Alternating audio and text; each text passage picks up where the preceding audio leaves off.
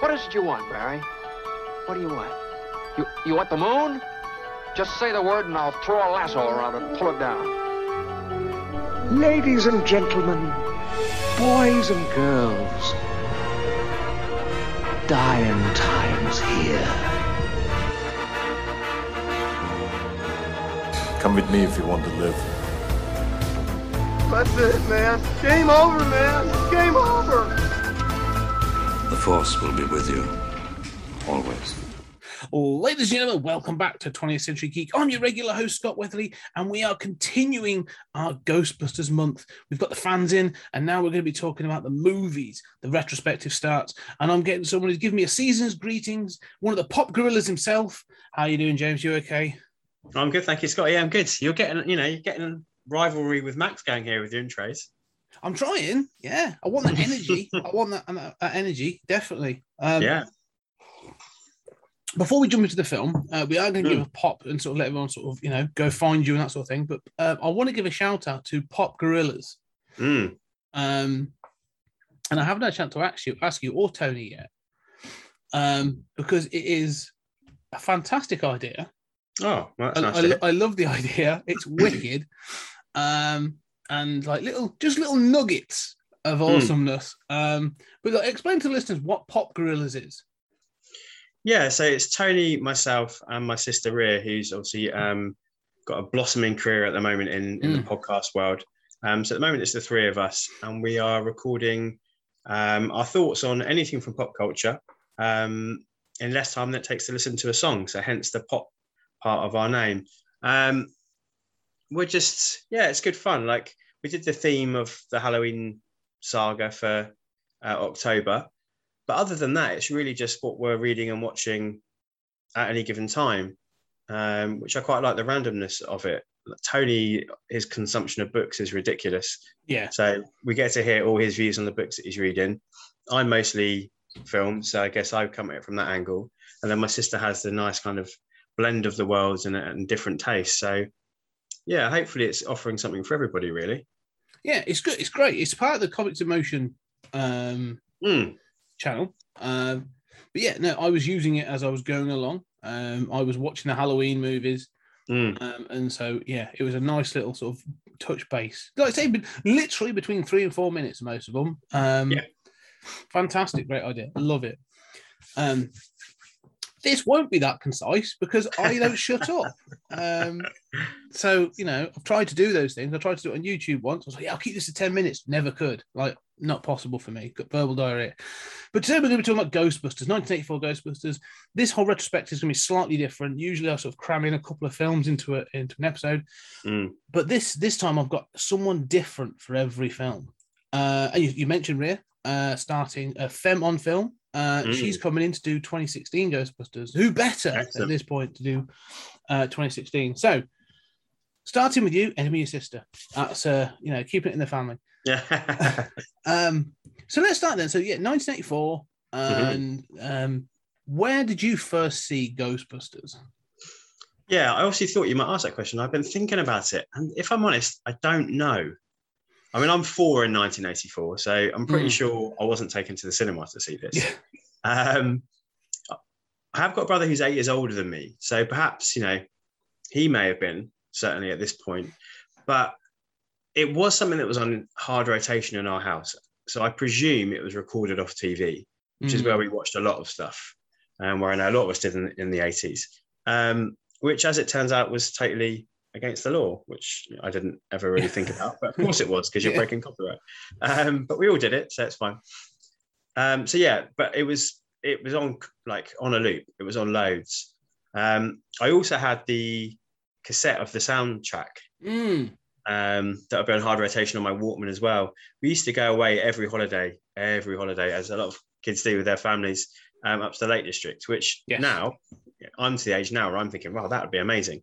When you're, you know, primary school to secondary school age, it's like, oh god, go with my parents again, and they're going to drag me out walking in the rain. Um, it's funny how we all turn into them eventually, Yeah. isn't it? But um, yeah, so that was always on in the car and the drive up. Uh, a mixture of that and the Return of the Jedi score Nice. um, the trusted Walkman keeping me company. So yeah, it was, I guess, like so many people, it was just in my life. It was part of my my cultural existence at that point. I can't think exactly when I saw the movie for the first time. Mm. It is interesting. It sort of seems to like just to osmosis for a lot. I've heard to a few people. It Mm. just seems to just appear.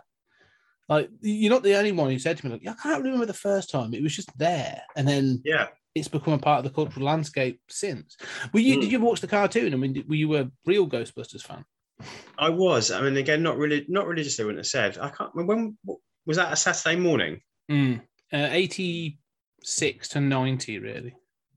Yeah. I mean, I was into you know turtles and all that kind of stuff in that same sort of era. So, um, and I have watched a bit of it since. When my eldest, he's nine now, and um, we watched Ghostbusters a couple of years ago. I think was when I showed him it. Um, so we went, then went delved into some of the real Ghostbusters cartoons as well.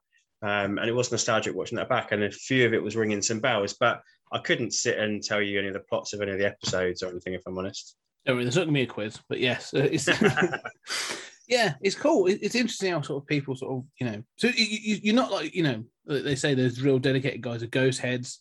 Um, you know that far. It's just a part of your sort of pop culture landscape. Then really, as you've grown up. Yeah, definitely. Yeah, yeah. I think that, that sums it up perfectly. Okay, cool.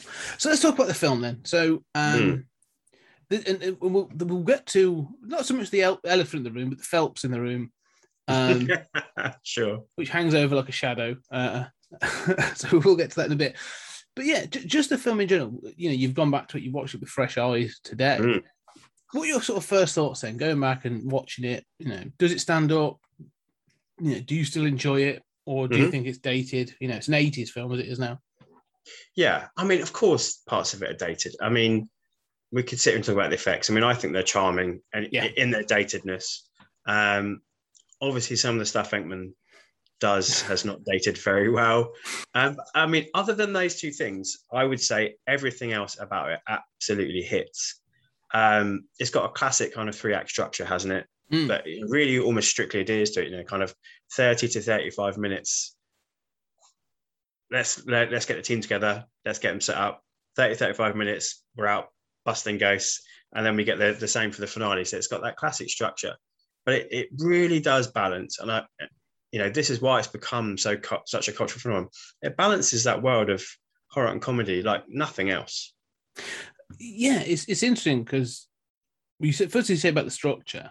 Um, Mm. When I when I watched it this week, I did a bit of a I did a time because it's, it's, Mm. it's one forty five, but you take away the credits, it's about one thirty eight, one forty thirty nine.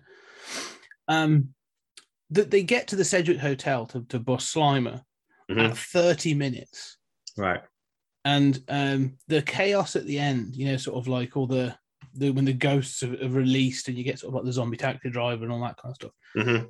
that that happens with 35 minutes to go. So it's probably about say about 30 minutes of film. So you're totally right. Like there's literally there's a there's a, a 30 minute first act Mhm. a 30 minute finale yeah. and a 45 minute second act. It's so tight. It's brilliant yeah and it's great that's what i say it is. Considering the cast and Mhm, you know they, they, they've all come up through snl and um and the the, the canadian version which i forget second called. city is that second city that's it yeah. Well remembered. Um so guys that have you know are used to doing sort of like off the cuff doing doing that sort of thing and doing sort of the uh um just sort of yeah going off page like it seems like yeah they're really so a bit improvisational isn't it improv Like, yeah that's what i was looking yeah. for yeah but you can that feels like a tightness and almost like a respect for what Mm. Harold Ramis and Dan Aykroyd have written Mhm. um and I get the feeling that, like, you know, I haven't seen interviews like Ivan Reitman's reining them in. I'm pretty sure there are scenes that have never appeared. You know, there's cuts. you Yeah. know, that like, right, we're going to let Bill or Dan or whoever go off and do his thing. Right, you've done your bit. Now do the words on the page. Let's see Mm. which turns out better. Um, but yeah, it is. It's so tight and it's so sort of economical. Mm. Um, to its detriment at one point, because the one thing I again I've noticed as I've got you know old and I've watched this, ha, I'm, I'm going to ask you this because it's an, an odd question. How long do you think the period the film covers? Yeah, that's a good question because there's just that one line from Winston, isn't there, at the end when he says, oh, "I've been doing this for a couple of weeks now." Yeah, Um, so we know that, and he feels like he's been in it for quite a long time. yeah, So I guess six weeks. Yeah, th- this is it. Uh, Again, I, I went online and checked this, and there is there is Mm. no definitive answer. And Mm. people do say like anything between nine and about six to eight weeks. Okay. Then- Sorry, nine months to about six to eight weeks. So people, some people right. think like, oh, this has been going on for ages. Yeah. Um, you know, but then others are like, oh no, no, it's about three months, um, or Yeah. less. The Um, seasons don't really seem to change, do they? Which is a bit of a Yeah. Uh, it's I mean, it's clearer in the second film, like you know, because it's Mhm. it leads up to a, a definitive um, annual milestone. But yeah, it's it's just odd. Like you say, it was it was filmed. Um, it was re- it was f- filmed for a June release, so it was filmed over winter and into spring. Mhm. Um, and so you're right. It doesn't. It feels like almost like a winter film when you watch it. Like it feels cold. does. Um, but yeah, no, it was just something I recognised this time. I was like, yeah, I don't know, how long? How long do the Ghostbusters? Mm, How long are they yeah. around for? Um, I never thought of it actually until you'd ask, and then only then that Winston quote popped into my head. yeah, I mean, it's a miracle that the film comes out in the way that it does, doesn't it? In terms of, as you said, the improvisational nature of the cast, the fact they had a year to get it done. yeah, Um, yeah, I mean, the fact that we're talking about it here now, all these years later, and it wasn't just something that came and went, just goes to show the amount of quality that was behind that camera making that movie. Oh yeah, I mean, you know, I don't. There's there's, there's a couple of documentaries. Uh, the one of the best ones called "Cleaning Up the Town." Um, it's fantastic, and in that, like, it highlights and, and the sort of in the um, the movies that made us um, Mm-hmm. on Netflix did an episode on it, and like you say, had a year to make it from the moment they were given the green light, uh, including all these sort of special effects.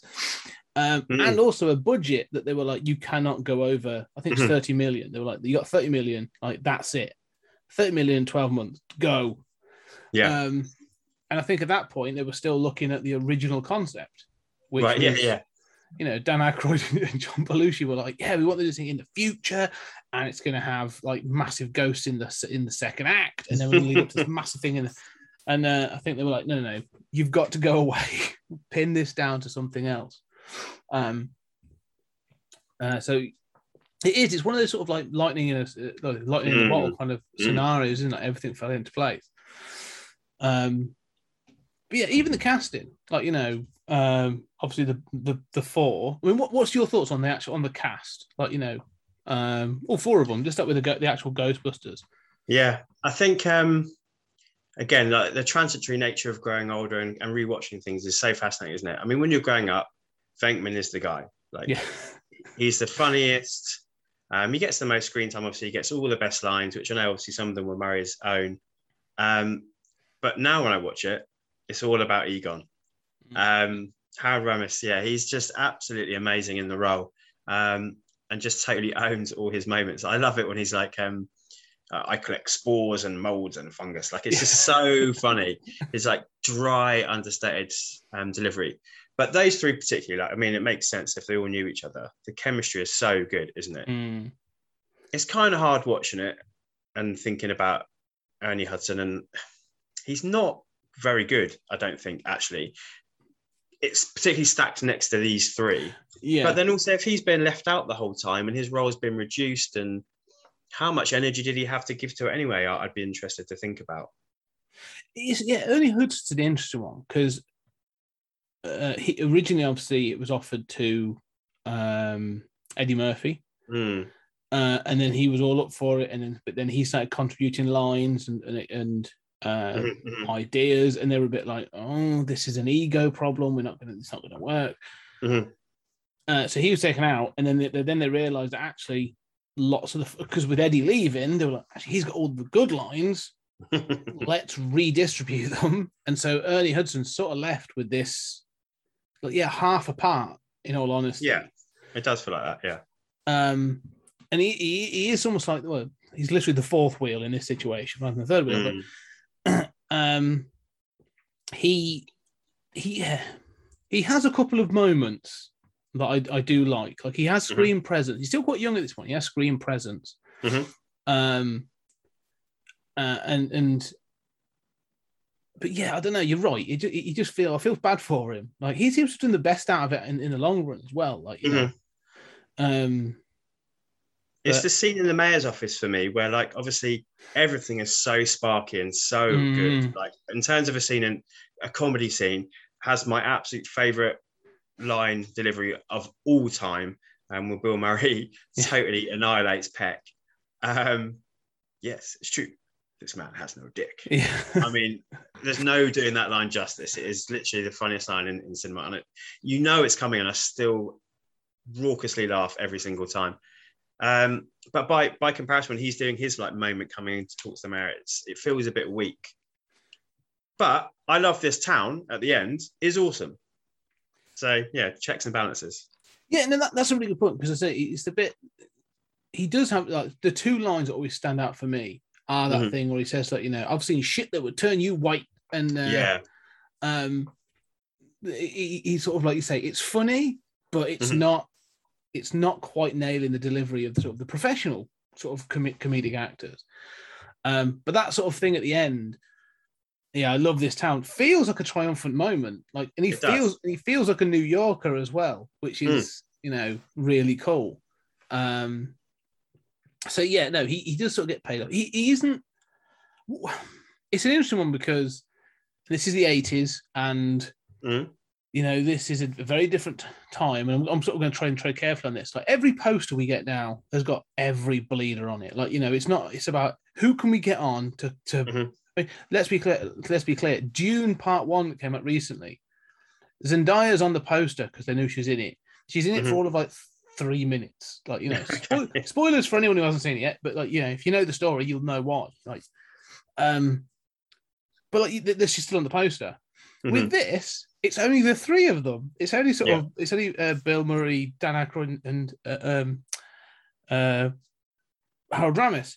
And Mm. I- it's always bothered me. Like I, I hate using you know when I promote this and it goes, I will not use that poster Mhm. because there are four Ghostbusters. There aren't three. Mm. There are four, and so I've always hated that poster.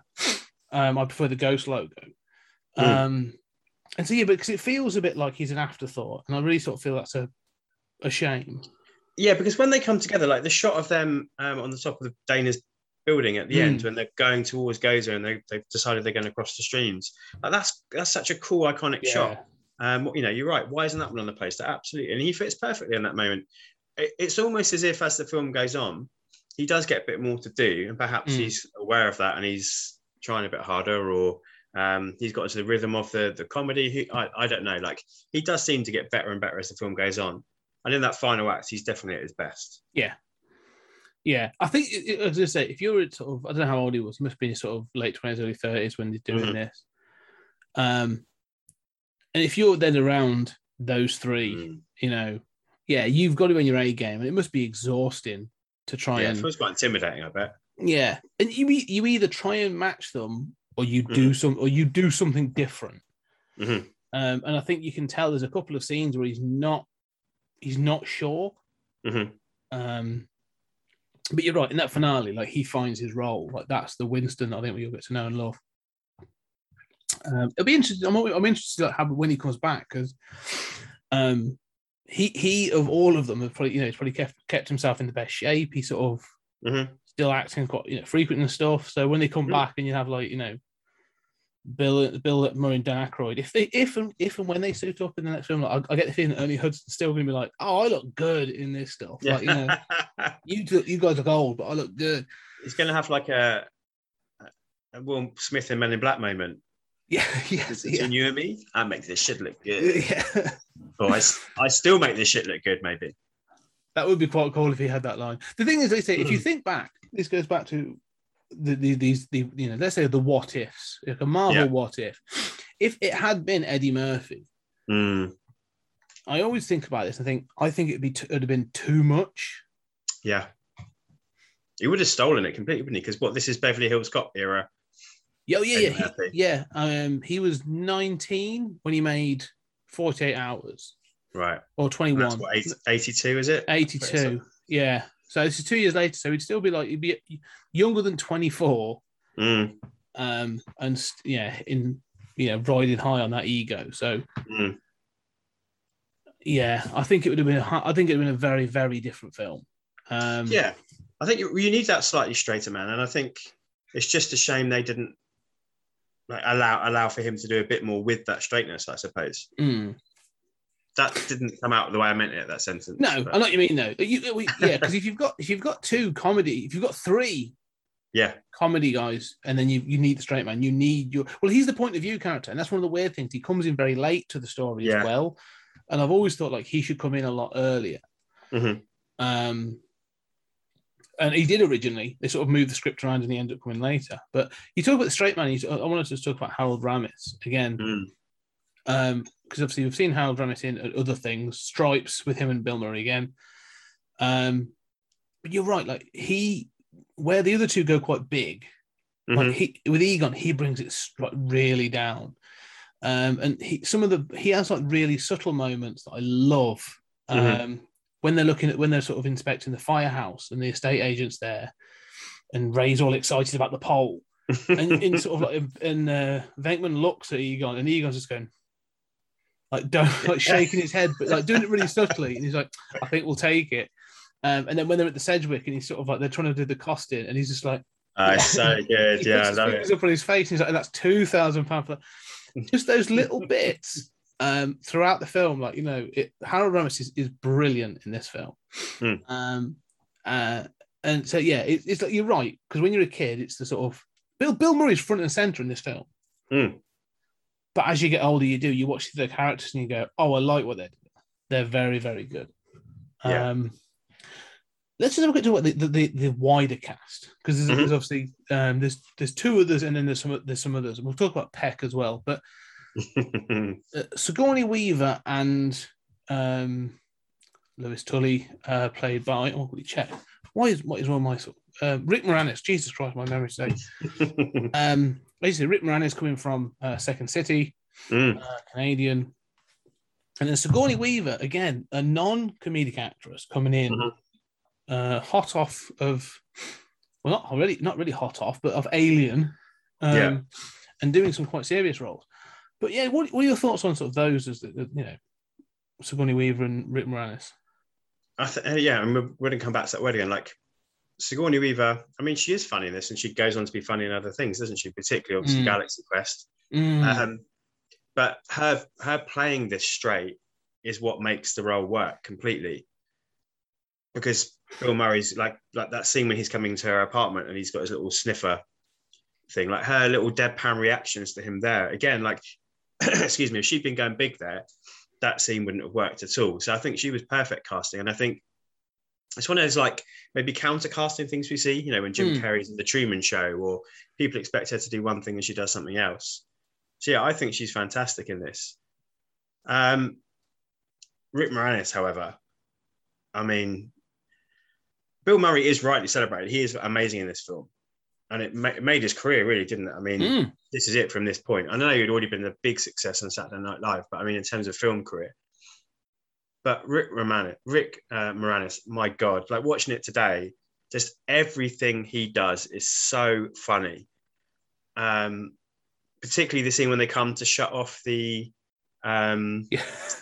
I can't think what it's called. What's like the, The, Like the the protection grid, the, yeah, the, yeah, um, absolutely. When he's copying unit. everybody and he's mirroring, it's fantastic. Yeah, I think um, we all know how talented he is, and we know the decisions, ma- the reasons why he made the decision to step away from, mhm, from acting. mm. It's, it's, it was clearly the right one for him and what he needed to do for his family. But it is a loss for us because he's such a talent.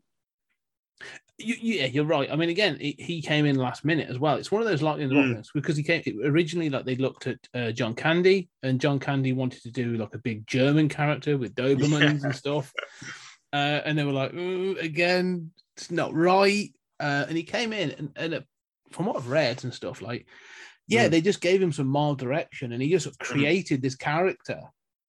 Oh, it's so good, isn't it? and yeah, everything about Louis Tully is is just perfect on screen. Yeah. Um, because he is he is a caricature, he is a comedy act, he's a Mhm. comedy character, but he also feels real. Mm. Um, you know, I love the fact that he throws a party. He's a he's a uh, an accountant, and he throws the party for his clients so he can do it as a tax write off. Yeah. Like, you know, yeah. It's the way he introduces that couple when Yeah. they come in as well. It's so good. yeah, he quotes how much like they've got on their mortgage and other Yeah. stuff, and he's like, and they're doing all right. yeah. He's, he's such a great character, but you say it's it's it's more like you say it's not just the, the Louis Tully. It's when he's Vinz Clortho and he plays the mime and stuff. Mem, you know, his mime like say, he, he rubs the pizza on his face at one point, and yeah, he, he sort of um, he's he's, and this is that thing, the difference between sort of like you said about uh, Eddie Murphy, not just deadpan Eddie Murphy, because I love Eddie Murphy, especially in this, in Mm. this period, but he would have stolen Mm, those Mhm. scenes. He would have been larger than life. Where sort of like Rick Moranis is doing fantastic stuff, but it's in the background a lot of times. Mm. Um, like you said, when they sort of come down and he's doing the pointing, when the guy's pointing at him and stuff, and it's all in the in the background. It, it's you know, I don't know how much of that is directed or him just doing just doing it, but it's not there to steal the screen. It, it's there because it's funny. Um, Yeah. and it's quite a tense moment, but it's still it- it's still adding that levity. And I think you know, um, this is something I often think is missing in you know in films today, where they'll Mhm. build up to it. There's, certain directors, and I'm not going to sort of like you know shit in anyone, but they've made films I haven't. Um, where, where they'll have a great moment of tension or a great moment of horror, then they undercut it immediately with a big joke. Yeah. And I will say I find that with Thor Ragnarok, and I think Ta- Taika Waititi can do that. mhm. Mostly it's very good, but there's moments you go, oh, oh you, you've done it with a joke, and they don't do that with this. Like the, hu- the humor, it's it's humorous without trying to be jokey. Yeah. Um, and and I think you know Rick Moranis got that memo. What would they say, he Yeah, knew the, definitely. he knew the assignment, as they say. I think um, the bits I've read with him talking about the, you know, what it was like being on set, and for him, he's looking up to these actors he's with at this point as well. He, he uses that word about like the collaboration, the idea of like they come from im- improv background, and in improv, it's Mm. about making the other guy look good. And I think that's what this film does. Like everybody is Mm. working hard to make the joke work or make the scene work or give that moment its time to shine or to settle or so i think that's why there isn't any of this undercutting. I agree with you. Um you know like judd apatow is clearly very influenced by ghostbusters and this improvis- improvisational era of comedy from saturday night live and, and all that. And at times he doesn't get it quite right. Yeah. where, where this gets it right every single time. Yeah it's it's it's amazing. I mean i think other than those things you highlighted, or I highlighted at the start, I think every joke lands. Mm. Um, every performance is is absolutely correct, and I think it's because everybody wanted to make a really good film. Yeah, I think you're right. They all wanted to make it, but you're right But the other thing as well. But if it's fun on set, Right? Yeah. people will bring their A game. You know? Yeah. Um, I think the only thing that I think, from what I understand, day one was the only really tense day Mhm. um, of this. I can't remember what it was they were filming. Oh no, I know what it was they were filming.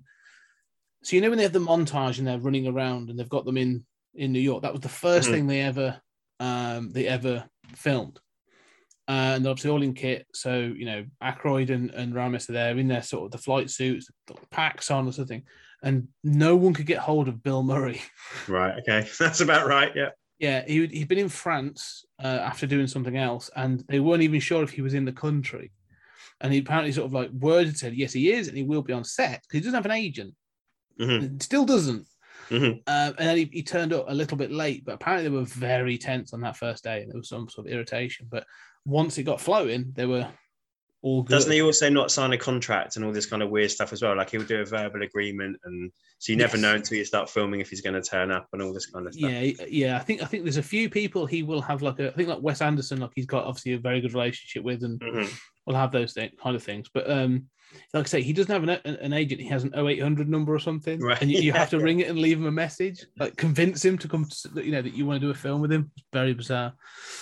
Um, but you're right. All the cast sort of bring in their A game, and you can sort of see that they gel. Um, and Mm. talking about Sigourney Weaver, one of the things I saw this on a tweet this morning actually. Mm. It really made me think. Um, it seemed very sort of apt that we were doing this. It just had that that scene you just mentioned of her basically kicking um Venkman out of her apartment. Mm. You know, because he's giving it, he's trying to give it all that charm, and he's actually very, he is very lecherous. I'll admit it. Right at that point, he's being very lechy, but it doesn't phase her. No, it doesn't. It's true. and, she's just like, I'm not, I'm not putting up with your bullshit. Get out. Mhm. And uh, this, this, this woman had tweeted like, now that's representation. Okay. Yeah. Yeah. And I was like, yeah, that's a really good point because they don't. She's not a bimbo. She's not being Mhm. fawned to or anything like. Like, Yeah, to start this up, she lives on her own in New York. She's a musician, Yeah, and she takes in a no crap- penthouse, no less. Yeah, in a really good apartment, Mhm. and she doesn't take any shit from the from the boys. Mhm. And so you're like, actually, yeah, she's actually a really strong, independent character. Um, you know, she isn't made at at no point. You know, she's um, she's no at no point is she the damsel in distress. Like, Mhm. she becomes possessed, and but it's not like she's not.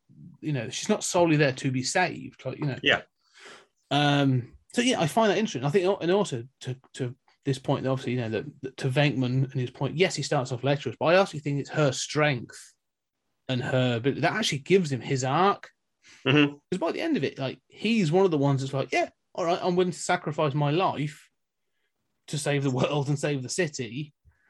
Um, you know, so I think, I think, yeah, I think Sigourney Weaver playing it the way she does Mm. uh, makes Dana Barrett sort of a really strong female character, which obviously, you know, probably maybe why she got the job actually, considering she's come off of Mm. Ellen, Ellen Ripley and stuff.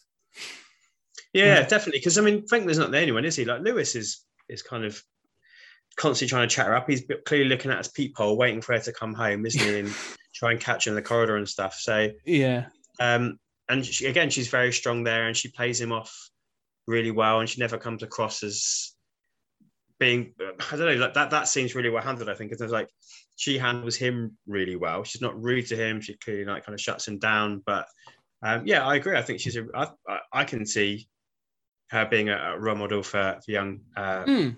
women to look up to. Absolutely. I, I love the comedy of that as well. Because you say about sort of there was there was something you made you said before, and I wanted to make a joke, but like you said about um, uh, Rick Moranis looking up to these guys, literally looking up to Sigourney Weaver as well. Yeah. Like, she's six foot tall, um, and he's I don't know like five two, five three. Like he's he's not a big guy.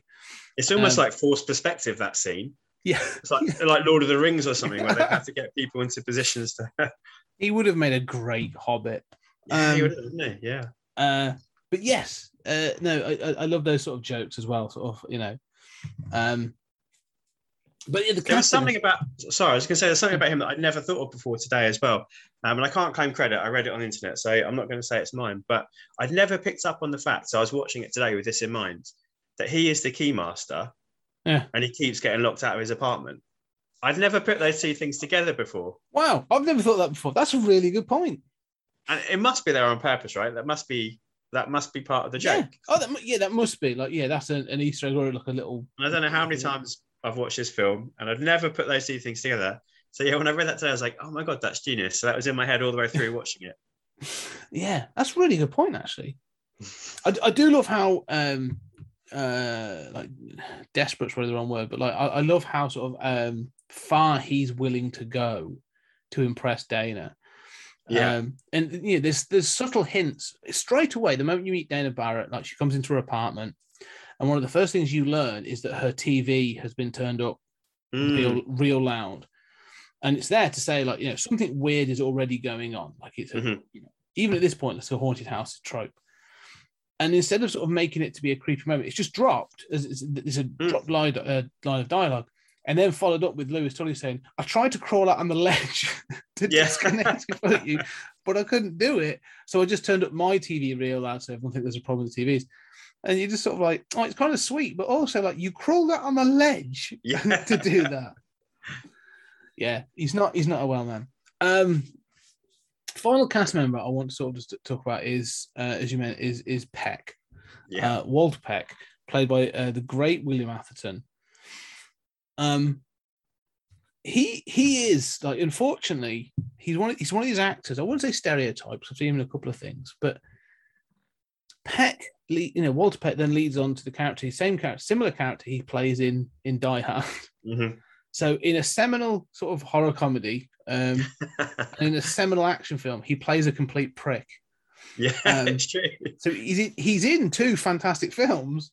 Unfortunately, Yeah.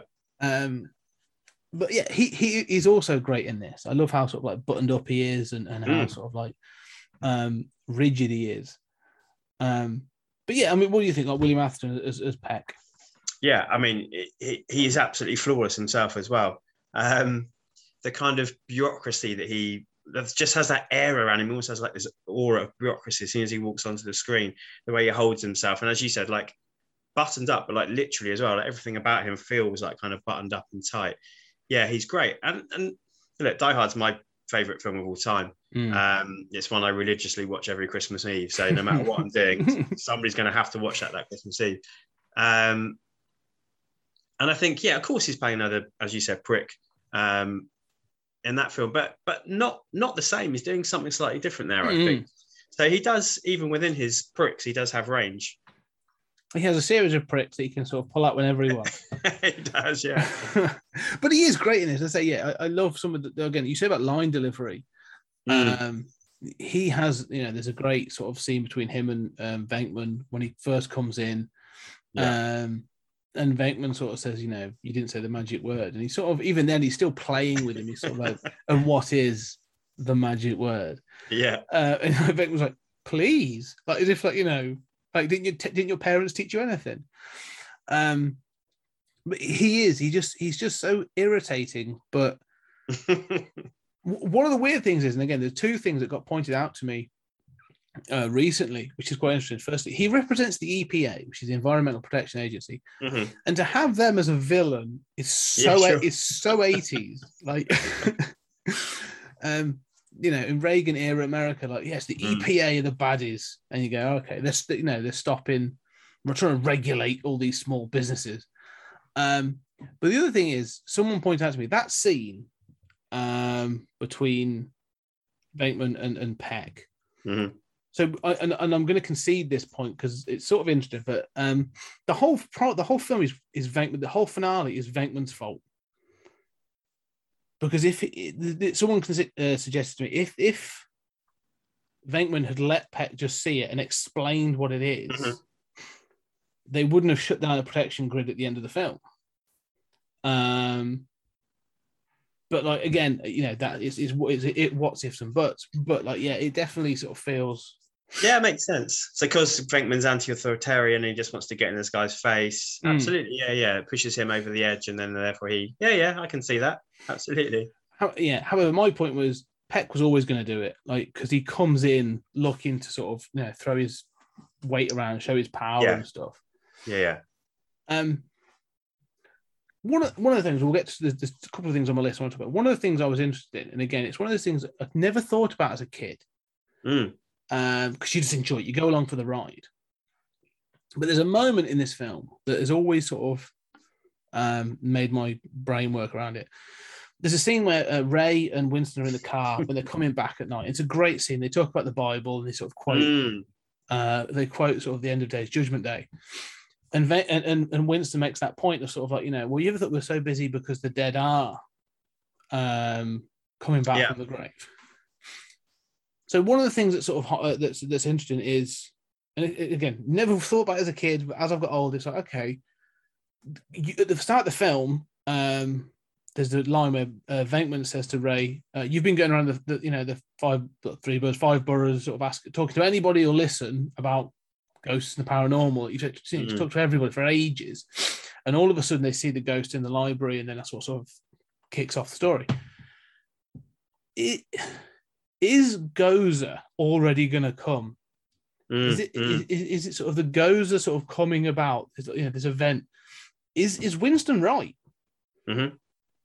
You know, um, or So, yeah. So is it the argument of like escalation, a bit like the Batman thing? Of you know, like you dress up like a bat, he dresses up like a clown, and then yeah, that- I'm, I'm I was trying to figure out. So basically, sort of, there's a trigger point. So you know, Mhm. Gozer comes about. Zuul Zuul, you know, comes and Yeah. possesses Dana Barrett, but the Ghostbusters are there to obviously to prevent it at the end.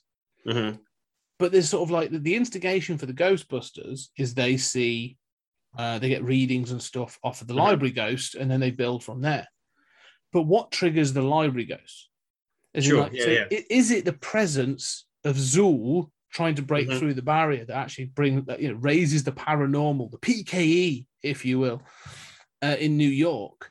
Mm. So sort of like that sort of like you know the coming of Gozer was actually what brought about the Ghostbusters as well. Yeah, it's interesting, isn't it? I think because you, you can put you can point that finger that you can at a lot of films and a lot of lot of media about this idea of you know like the plot convenience of Yeah. The what the the, the, the only people that can stop Gozer happen to have invented ghost busting a few weeks before or a few months before. But no, I think that's a really interesting take on it because obviously we get the backstory, don't we, of the building being architecturally designed in order to allow for it. Mm. Um, and whether we don't get given a date, do we? There's not like any kind of specifics of like on this date, this is when it's going to happen. So I think they don't write themselves into that corner, which is good.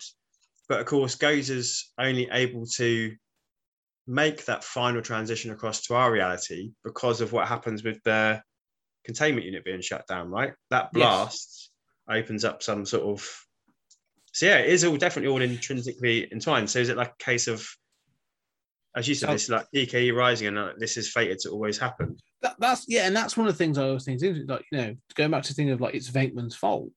Mm, I almost think like this almost acts like a prophecy. Like goes, you know, uh, Ivo Shandor was sort of like you know worship Gozer. He was he was working towards the coming of Gozer. Mhm. Didn't live around long enough to see it.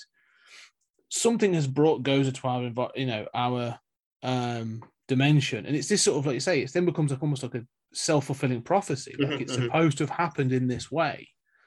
Um, that you get the balance of good and sounds daft, say, but the balance of good and evil. Like Gozer come in, he's confronted by the Ghostbusters. Um, because it again, like you know, if if it wasn't Ray, because Ray brings about the Stay Puft Marshmallow Man, yeah. and they're able to tackle the Stay Puft Marshmallow Man with the proton beams, but like he could have easily, just as easily, brought in like a hundred foot Freddy Krueger Yeah, sure. or some other sort of you know giant beast. Mhm. Um, and see, it, it- I don't know. Just sort of, the more I've watched as I've got older, I'm like, this is a prophecy. Like that, you know, this wouldn't. This feels a bit like there's something. It feels quite sort of um, eldritch and and sort of grand in that scheme. Like this was, Mm. like you said, destined to happen.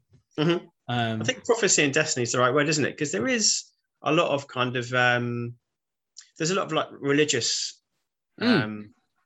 Undertones, isn't there? And you know, they, they quote the Bible and Venkman gets angry when the church is crushed.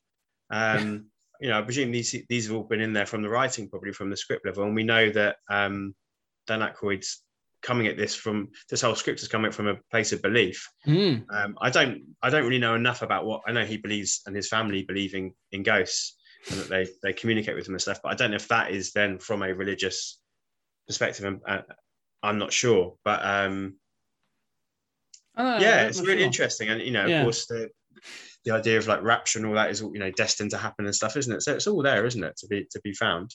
Yeah, I mean, it, it- you know, when they sort of talk about the, um, you know, and uh, Winston gives the prophecies are in the Bible Mm, um, of Judgment Day, you know, they talk about the dead rising and the seas boiling and all this other stuff. earthquakes and yeah, yeah. Yeah, you get, you know, you don't, I don't think you actually see seas boiling, but you get earthquakes like before they Mhm. start, like the before you they start the the, the ascent up the up the building, like you get an earthquake, the, the roads all crack, Mhm. and you get those signs. Um, so yeah, it, it just to me like just as I've got older, I'm like, yeah, the, you know, because I've seen people you said about that the contrivances. People have said, oh, it's, it's you know, it's a bit contrived that they just happen to be around. I'm like, no, I think it's destiny. Like I think it's Mhm. supposed to happen. Um, and Venkman even says that, doesn't he? Sort of like, you know, I think we were destined to get thrown out of this dump. He does, yeah.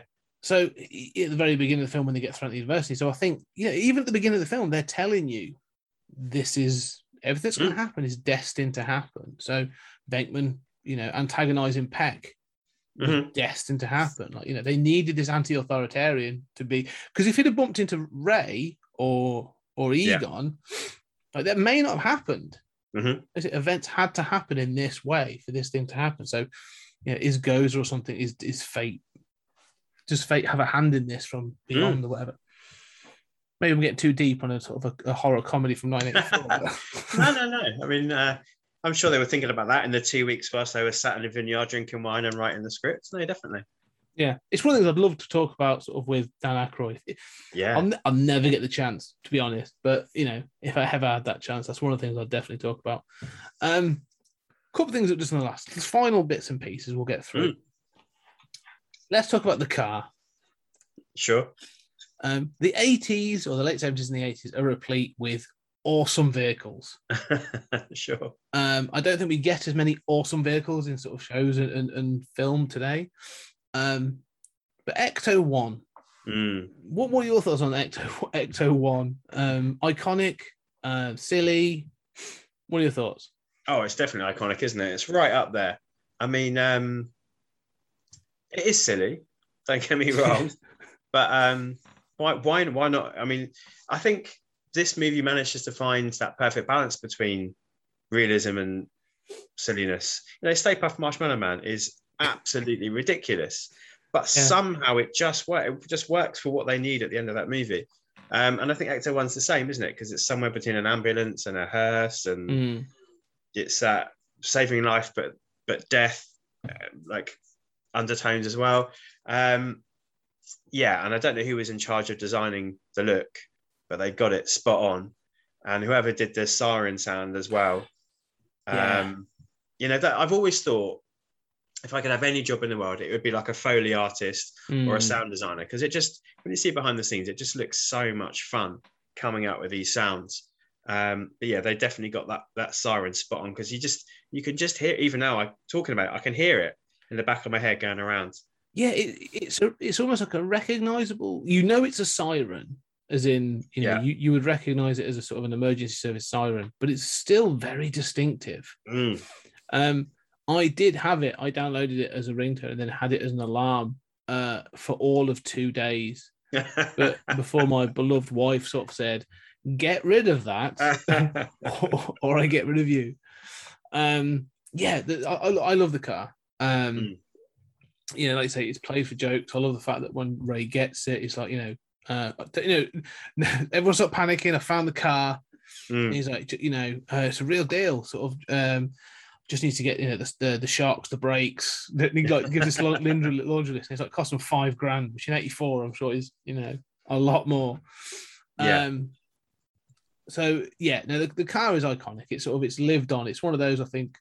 Mm. Um, I, I often think about um something um that was said. This was more relevant to like Judge Dredd and some other characters. If you can draw a character's silhouette Mhm. and have them be recognizable, then you have drawn something iconic.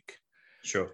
and I, I sort of think about that with the vehicles as well. Like if you were to Mm. draw the outline of, of Mm. Ecto One, like Mhm. it's instantly recognizable. Like you know, Agreed. um, I, I think the same as sort of like the '89 Batmobile. Mhm. Um, you know, cars like that. You go, oh yeah, no, that is instantly recognizable. Um, but it's not a sports car. Which, like you say, I love the fact it's not a sports car. Um, and, and one of the behind the scenes things is like they couldn't get it to go fast. It was, it was highly unreliable, and so the first scene of them rocketing out of um, the the firehouse Mm. um, is, is actually sped up, and it's one of those things. Yeah, sort of yeah, like, you yeah. know, when you're a kid, you watch it and you don't recognize these things, but when you watch it now, you know, yes, that's clearly sped up. That car's probably doing about twenty miles an hour. that reveal is so perfectly handled, though, isn't it? yeah, With like the the doors opening, the license plate, and then the siren, and then the burst. Yeah, it's so good. Uh, well, that's the thing. Like I said, there's just so many iconic shots in this as well. Mhm. Um, that, like you said, that thing of the reveal of the car, um, the reveal of sort of Stay Puft at the end, Mhm. uh, through the buildings, Mhm. um, the you know the the moment they walk into the Sedgwick Hotel, the first time you really see them in their uniform, Yeah. um, all those sort of things. Yeah, it's so um, like you said, they, they recognize that Ivan Reitman and, and don't know who did the cinematography, but they recognize how to set up like an iconic shot. Like it's you know the Yeah. And when to hold stuff back as well. Like um Venkman getting slimed.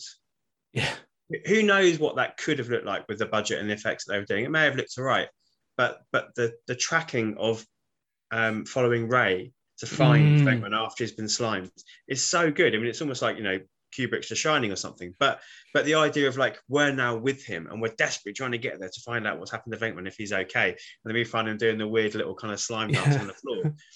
Like to choose to frame it from that perspective, to actually take away from us what could have been a really cool iconic shot was equally as clever and equally as good um, filmmaking. Yeah, it- you, you you say that one of the things is uh, I read, and whether this is true or not, I don't know. But apparently, sort of following um, the special editions of the Star Wars being released and Lucas obviously going Mm. back, a number of films and a lot a number of people were approached and were like, "Would you like to do this to your Mm. film?" And apparently, sort of Ivan Reitman and, and stuff were approached and said, "Would you like to?" And he was Mhm. like, "No, it's it is what it is. Leave it alone." Yeah, right. And I, I sort of respect him for that because, Mm. yeah, there could have been that thing of like, oh, yeah, we could actually sort of cut a little bit later and we could have like a CGI Slimer coming in and doing this Mhm. and that. And like, no, it, you know, it wouldn't work. It, it, it is what it is. And I like you right. I think cutting away budget obviously, you know, drove some of this. Yeah. Um, but also I just think, yeah, good editing.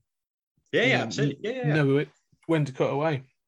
It's instincts as well sometimes, isn't it? You know, just like Jaws, you know, we all know the story behind the filmmaking of Jaws, and so much of that was down to issues that were going on set and budget and mechanics and all that kind of stuff. But actually, the people that were making that film, Spielberg and his editor and the writers, just like Reitman and Aykroyd and Ramis, they, they know what they're doing, these people. And Mm. when a problem is put in front of them, they can creatively resolve that. And actually, sometimes better than it may have been originally. I often wonder. This is one of those films I often think I'd love to have been in the editing room when they were putting this together. Mm. You know, the different the different takes or Mhm. different angles they may have shot, and some scenes where they're like, um, "Yes, we're going to use that," and you know, or we're going to cut back on that, and yeah, this is where we're going to cut. You know, those sort of things. Yeah. Because it, even then, like you say, that a, joke. Uh, you made a really good point before about everyone giving a chance to shine and them not Mhm. overshadowing anyone there's there's moments like you say where they just cut a scene, like they don't linger on certain things, or they just Yeah. or they just give it just long enough.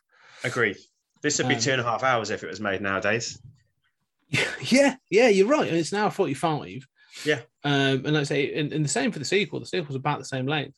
Mhm. Um, and like I say, but if you were to put this in the hands of a, you know, like if, if this was a re- not not looking reboot, that's why we've had that. But if this was to start now, like yeah, this would be a over over Mhm. two hour film. Uh, with like those long lingering joke scenes and all that kind of stuff. Yeah. Um, one of the things that was that- that's interesting, and we're going to talk about, we talked about iconic, and we're going to talk about the music. You talked about you had Mm. the soundtrack. Uh, so there's Mm. two elements of the music. There's the soundtrack, which is the Mhm. songs, and then there's the score, and I, they are two very very different things. Uh, I love them both. Mhm. Um, um, you know, the, the song "Ghostbusters" by Ray Parker Jr. is is inescapable Mm. Um, and catchy as hell. Oh yeah. Um, and like you said, in heavy rotation, but it's not the only good song No. on that soundtrack. Like, Mhm. um, it's just a belting tune. I mean, what else? uh, I'm not going to ask you to name the songs, but like, Yeah, I mean, you so you got cleaning up the town, haven't you, Yes. for the montage, which is awesome. Um, Magic is really um, well selected for that moment as all the the ghosts are bursting out and going because it has a Mm. real kind of haunting quality to it. But I agree. I think the score is fantastic as well. I think um, something I read today, I think was you know that he wasn't. Is it Elmer Bernstein? Is that right? yes, yeah, he was a little Bernstein. put out about the fact that he'd had this score he'd created and then they were going to stick in some pop songs. But then when he saw what you know the songs they picked, he felt like it all it all gelled together really well. Um, and if I remember rightly, you know, I don't sadly have that cassette tape anymore and a Walkman to listen to it on, but it was a mixture, I think. Of, I mean, I'm sure you could get the two separate, but I'm sure the one I had had like some score music alongside It- the soundtrack. Yeah, so you you are right. So the the the, the album that is there was the soundtrack had all Mm. the songs on it, and there are some Mhm. belters on there, some really good songs. And then it had what they called the Ghostbusters theme and Dana's theme. Uh, that's right. Yeah. Okay. Which is like the love kind of theme. Yeah. Yeah. And then the Ghostbusters theme, which isn't the Ray Parker Jr. song, it's a different song. It's the sort of like um, you hear it at the very beginning of the film, and it's sort of interwoven in little bits. Um, that- that- Yeah, okay. Yeah. That's the one. Yeah, yeah, yeah. So one It's still up there. It's still up there. Yeah, I would do it, but I'm tone deaf. So even if I did it, to me it would sound right, but everyone else would be like, "What are you doing?" sounds nothing like anything. Um, that sound so the the, the, the full Elmer Bernstein uh, score wasn't released until uh, the 40th anniversary. Mhm. Um, and so it's, and, and it was released on on sort of CD and LP and all that kind of stuff. And um, when you listen to it, you realize like there's so much music that he wrote and he obviously scored like that's not in the film. Mm. Um, like there's a whole sort of like uh, steel drum bit in Oh, in the score, which is ace, but like never appears anywhere. Um, but Elmer Bernstein's score is really good because he uses uh, unusual instruments. Like it's it's sort of set to Mm. be weird. It's very sort of. It reminds me very much of sort of like. Um, it keeps the eerie, but has the Mhm. comedy sort of like you said the dun dun dun dun dun, dun, dun sort of like Yeah, yeah. thing. Um, that reminds me of Al- Abbott and Costello or those sorts of things from the sort of the forties. But what's the instrument? I'm, I'm trying to think of it's what's it called, but it's the two sort of like aerials, and as you put your hand in, it changes. Oh, theremin. Theremin, there you go. Um, I was thinking of theremin. I'm thinking that's a Fermi paradox, which is something completely different. But a theremin, and he uses that, and he uses that really well, and that's Mhm. in the film as well. Um, but yeah, uh, Elmer Bernstein's score is it's one of those scores I think that gets underappreciated because it was never Mhm. fully released, Mm. uh, and everyone talks about obviously the Ghostbusters songs, but yeah, that score is is is absolutely wonderful. Well, I know Um, what I'll be listening to tomorrow. It's available. It's you know, it's I don't it's, it's not hugely expensive. You can pick up the MP3 on on like Amazon and, and or you know on iTunes or whatever. Yeah, well worth tracking down. Really, it's really, it is really really good. It's one of those that sort of like you say, having now you've watched the film today. Mm. You'll listen to that score, and in your head you'll be like, "Oh, that goes to that bit. Oh, that goes to Yeah, that bit." sure. Yeah, yeah. Which is That's great. the best part about doing it. Yeah, Um, I was interested just before you move on. It's like um, when I was doing my little bits of research and stuff today. Something else that the two things was my keymaster um, being locked out, and then this idea of um, Ray Parker Jr. and Huey Lewis and the News. Mm. And I listened to that song today. That what is it called? It's something like um, I want a, I want I want a drug. I want a new drug. I think it's called the Huey Yeah. Lewis in the news song. I've never heard that song before. no. He definitely had a case. Oh yeah. Oh yeah. Yeah. They I- settled out I- of court. I Yeah, I, can say, of I court? believe he got he got some. There is some heavy similarities between those two songs. um, if I believe right, that sort of like Ray Parker, the story from Ray Parker Jr. is he locked himself in a room and he sort of came up with the song in three days. Right. And there's a part of me that's I've, I've heard it as well. I think every Ghost head, like every Ghostbusters fans, go, I'm going to go find out what, how, you know, is it true? And you listen to it and you do go, oh, oh yes, yes. That's wonder, exactly what I did. I wonder what Mr. Mr. Parker Jr. was listening to just before he locked himself away for three days. Yeah. When I think it was used to temp music, wasn't it? Which I know Hmm. happens a lot in, in filmmaking and editing. So it must be hard to get away from it once you've heard Yeah. it Yeah. matched to that scene. But um, yeah, I was quite shocked actually. I did exactly that noise. Ooh. Yeah. Yeah. Ooh. Yeah. Yeah. Okay. It's, it if. I was Huey, I'd be a bit annoyed. Yeah, I think you got, you got to pay out. You know, I think they sort of they settled out of court, so it's all it's all good. Yeah. The, the other thing, the other thing to, to note actually, uh, you talk about sort of court cases, because this film isn't uh, shy around the things. Is, is actually the name.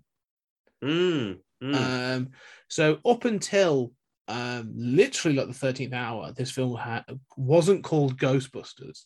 Mhm. Uh, it was going to be called like Ghost Chasers or Ghost Crushers and a whole bunch of other things. They were sort of banding around a bunch of others because there's a 1970s like live action in a cartoon called Ghost Busters. Uh, Mhm. that was a, I think it was a Hanna Barbera sort of uh, job, and they had the copyright.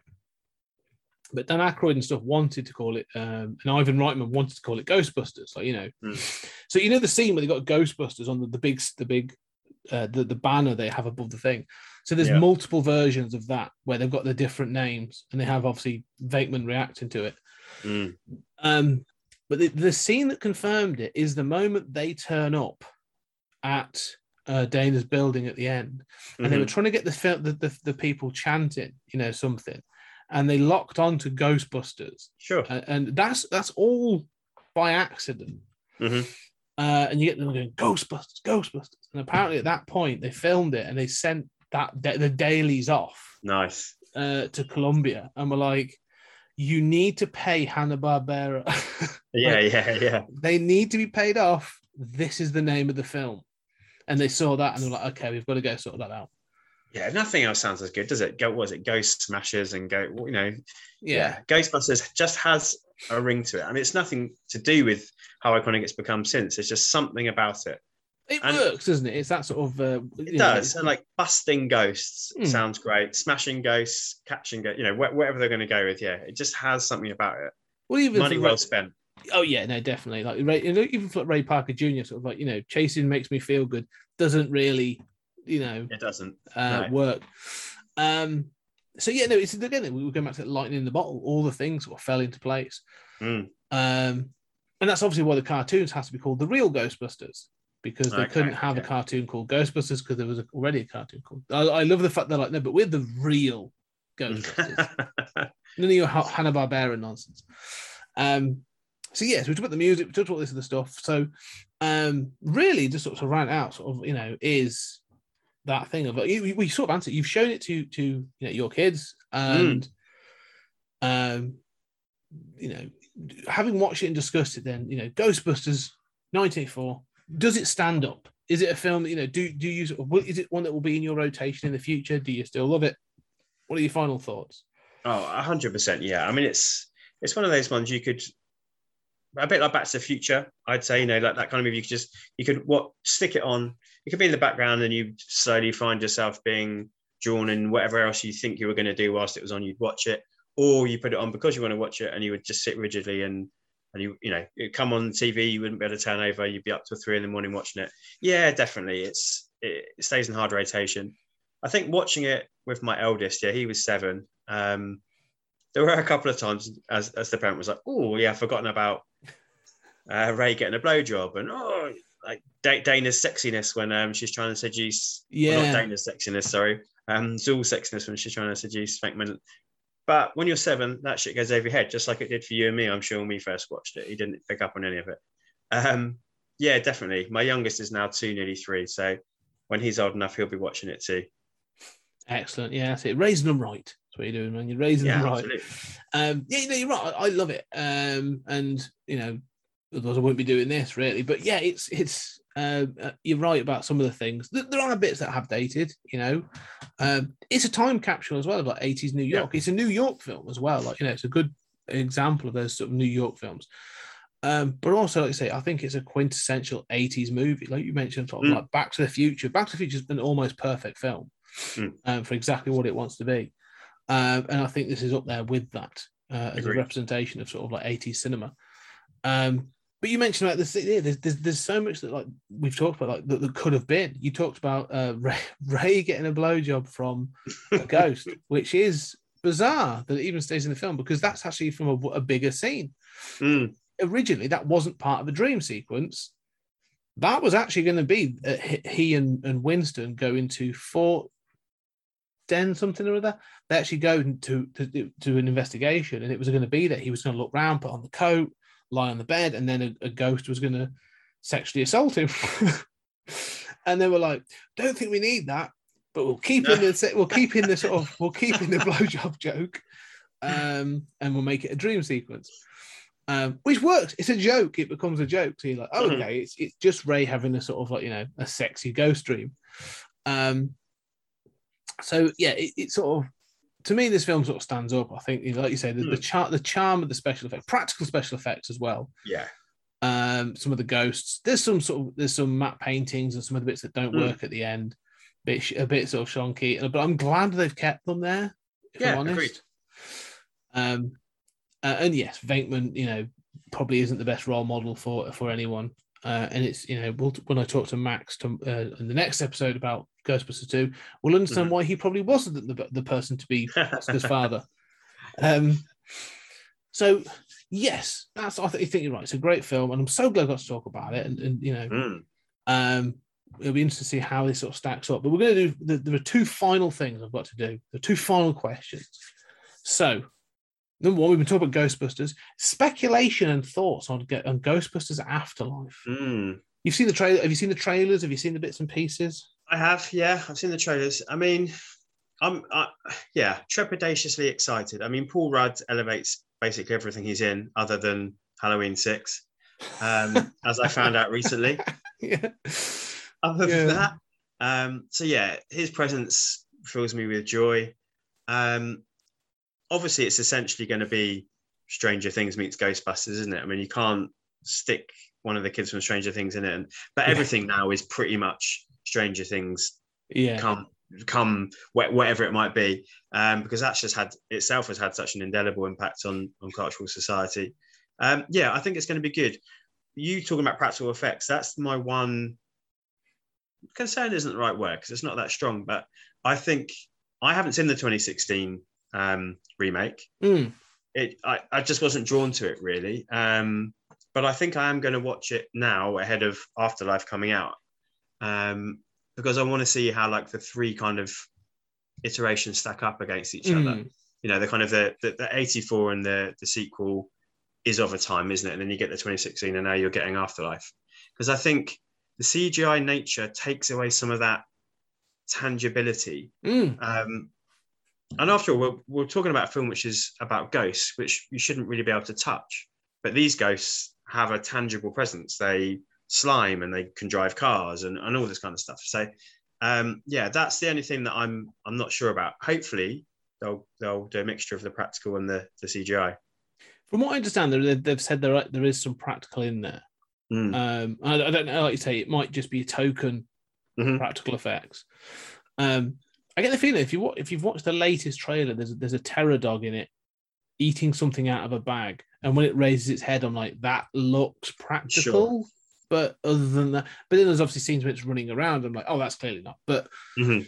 I wonder, like, you know, was there some that had sort of a like they've put some on as a physical presence? It'd be interesting to see. I agree. It's one of those things that's sort of like I'm not one of these that decries all CGI. You know, No, like, of course uh, not. But the, you, you're totally right. I love puppetry and I love Mm. um, practical effects. I've literally just watched all the Chucky films, like the, all the Child's Mhm. Play films, and you know the puppetry in some of those is fantastic. The facial stuff on it's fantastic. The fact I'm watching like you know a puppet as a star of a film is Yeah. like, a horror film. You know, says it all. So I, I hope you're right. I hope they do. Um, I, I recommend 2016. You'll think I won't, I won't Mhm. give my you know thoughts on it just now, but it, it's worth checking out if you're going to watch it. You know, watch them all. It's it's not the female lineup that's the, the thing. You know, I'm not one of those guys, which I think you know everybody that's heard me on anything that I've done Mm. before knows. There is one particular person within the lineup, which is the big off-putting thing for me. Um, who who happens to be female, but she just happens to be omnipresent, and you can't escape her. But I don't find her particularly a particularly charming presence on screen. Interesting. Um, you can say it here. There is no judgment. yeah, Melissa McCarthy, isn't it? That's in it. I don't She- find her a very charming screen presence. Yeah, she's a Marmite kind of actress. Mm, Because I know people that really like her, and I, I know other other people that are like you that are like, yeah, can't stand her. Like she, she sort of, you know. But again, like, yeah. she's she's almost like, um, I, I always find like my dad cannot stand Jim Carrey. Mhm. Like the moment he comes on screen, he's like, nope, I'm off, I'm done. Mm-hmm. cannot stand him. Um, and I know people that are sort of the same with Melissa McCarthy. Like anything she's in, like no, she just makes this worse, and Yeah. and will leave it. So uh, I know she has that sort of um, that sort of you know say Marmite. I'll keep it that. She's like So- the female James Corden, eh? yeah, but I think more people hate James Corden. Yeah, that's definitely true. yeah, but yeah, no, it'd be interesting what you think about that. Um, but anyway, final question. Then we've gone through the different pieces. But is okay. I'm asking this of everybody as I go through these fans and reviewers. Do you believe in ghosts? No. Do I have my my license to be a Ghostbusters fan revoked immediately? Yeah. um, no, I don't think I do. I think I'm one of those very definitively practical, scientific minded people that kind of see the end as the end, and then we turn into dirt. And I don't know any better than anybody else, but I I'd love to um, have an experience which would allow me to. I'm open Mhm. to that completely. Mm. I thought um, but it hasn't happened yet. No, everyone's able to, like I say, out to their opinion. That's what I want to see. See how many people do believe. Um, Yeah. yeah, makes you a bit difficult to be a Ghostbuster if you don't believe in ghosts. it does. that's sort of like true. job done. They, they don't exist. Job done. There we go. Move on. Absolutely. Hey, look, that's the that's the best thing about being a Ghostbuster is again, I love that scene when they come out of the hotel ballroom and they've caught um, Slimer and they're like, you know, they're charging it's four grand for this and a grand for this and a grand for that, and they're like, well, we'll just go and put him back then. The Yeah. guy who's paying out has got no evidence that anything has happened whatsoever, other than the fact they've completely just fucked up his ballroom. Um, that's the best thing about any Ghostbuster. It's like, yeah, yeah, yeah, we've caught him. He's in here. Don't worry about it. Um, Yeah. They are the only ones who really know for sure whether it's true or not. Yeah. In, well, in this film, Um, yeah, they, this film, that's true. They, Yeah. definitely trying to address. I think that's a, a, a, a noticed thing in this, and they definitely address it in some of the future ones. Um, but yes, no, this has been absolutely fantastic. I've really enjoyed talking Ghostbusters. Uh, and I could talk more, but uh, it's getting on, it's getting late, and uh, you know we've got other films to talk about. Uh, that we get into Ghostbusters two in the next episode uh, with uh, other friend of the show Max Byrne. Mm. Uh, 2016 uh, with with your sister uh, Rhea Carrigan, uh, and then I I still have a slot. I'm not sure who it's going to be yet because obviously Mm. we've got Afterlife coming at the end of all this. But in Mhm. amongst all of this, uh, I am speaking to uh, Ghost Heads UK. I'm speaking to Channeling Oh, awesome. Spirits. I'm speaking to a couple of people, all about their Ghostbusters fandom, cosplayers, um, podcasters, all the works. It's going to be great. So this is Ghostbusters month, and uh, you know, there we go. We started with the film review. So I hope, ladies and gentlemen, I hope you've been enjoying it. But James, let's before we go, Mm. your pop, where can people find you, and where can people find um, Season's Greetings and Pop Gorillas? Mm. Yeah, as you mentioned, um, part of the Comics Emotion network family now, uh, quite entrenched, I think. Yeah, No getting rid of me now, it's too late. Um, and that's where you'll find Season's Greetings, which I co host with Tony. So we watch um, an entire series, obviously through an order. We've done all of Buffy and we're halfway through Angel now. Um, and we're starting to think about what we're going to be doing next um, from our extensive list of potential choices. Yeah, I'm a pop griller, um, which is yeah, like a like a I guess like a sister, like a we're tangentially connected to Comics Emotion. I mean, essentially, Dave and Chris just help everyone do what they need to do. So they've given us plenty of airtime, which has been amazing. Um, we've really appreciated that. Um, and we do have a Twitter handle, which is pop, and it's gorilla, but as if we are out stalking you and you can't escape us Mm. and we're going to pop up at any time rather than the 8th. Um, and then me personally, I'm on Twitter under I am Jack's Musings, and that's J A C S. And I just post basically my diary of watching and reading, um, Yeah. which is somewhat Tony's the real driving force, but he said he was inspired by the fact of my what I hope are quite pithy little reviews of what I've been experiencing. I like your reviews. I love them. I agree. I appreciate it. Um, and I like the fact that, like you say, uh, some of those are sort of. I like to come and find your reviews from our my sister podcast, Stories Out Time and Space. yeah. Uh, often when Julian and I have a consideration or thoughts, I like to sort of see what people are doing. If you sometimes you, you do a lot of watch alongs, so I do. Yeah. I do like to sort of find out what the people are thinking. If you're on board or if sort of uh, Yeah. um, and uh, we've got one coming up. I think gonna lie, we watched uh, Event Horizon. Mm. Yeah, we may be controversial on that one. Oh, okay. I'm behind. I've got to catch up with you guys. So uh, I'll look forward to that. Try and do it in time for Event Horizon. Excellent. Anyway, ladies and gentlemen, thank you very much for listening. And if you, like I say, we've given all these little pops, go check out Pop Gorillas. I am going to say one thing actually. When your logo becomes a sticker, I want it as a, I want it as a sort vinyl sticker or something. I, I absolutely love your logo. It's awesome. Um, but yeah, ladies, if you like what we're doing, go onto your podcast catcher. You listen to us into your ears. Go to your device, leave a review, five stars, four stars. Leave a review. Let us know what you think about your, all our feedback, and go on to Patreon, patreon.com slash 20cg media. Uh, you know, three different tiers, loads of stuff on there. Uh, one of the best things we do a weekly podcast, me and Julian Darius of uh, Stories Time and Space, going through the Twilight Zone, uh, as also meeting with 30 minute thoughts every month, and our quarterly uh, creator corner. So much content on there. Um, if you like me rambling, it's fantastic. You love it. uh, but other than that, James, thank you very much for talking Ghostbusters with me. Thank you for the Uh, invitation. It's been great. Uh, thank you. And ladies and gentlemen, thank you very much for listening. And uh, we shall talk again soon.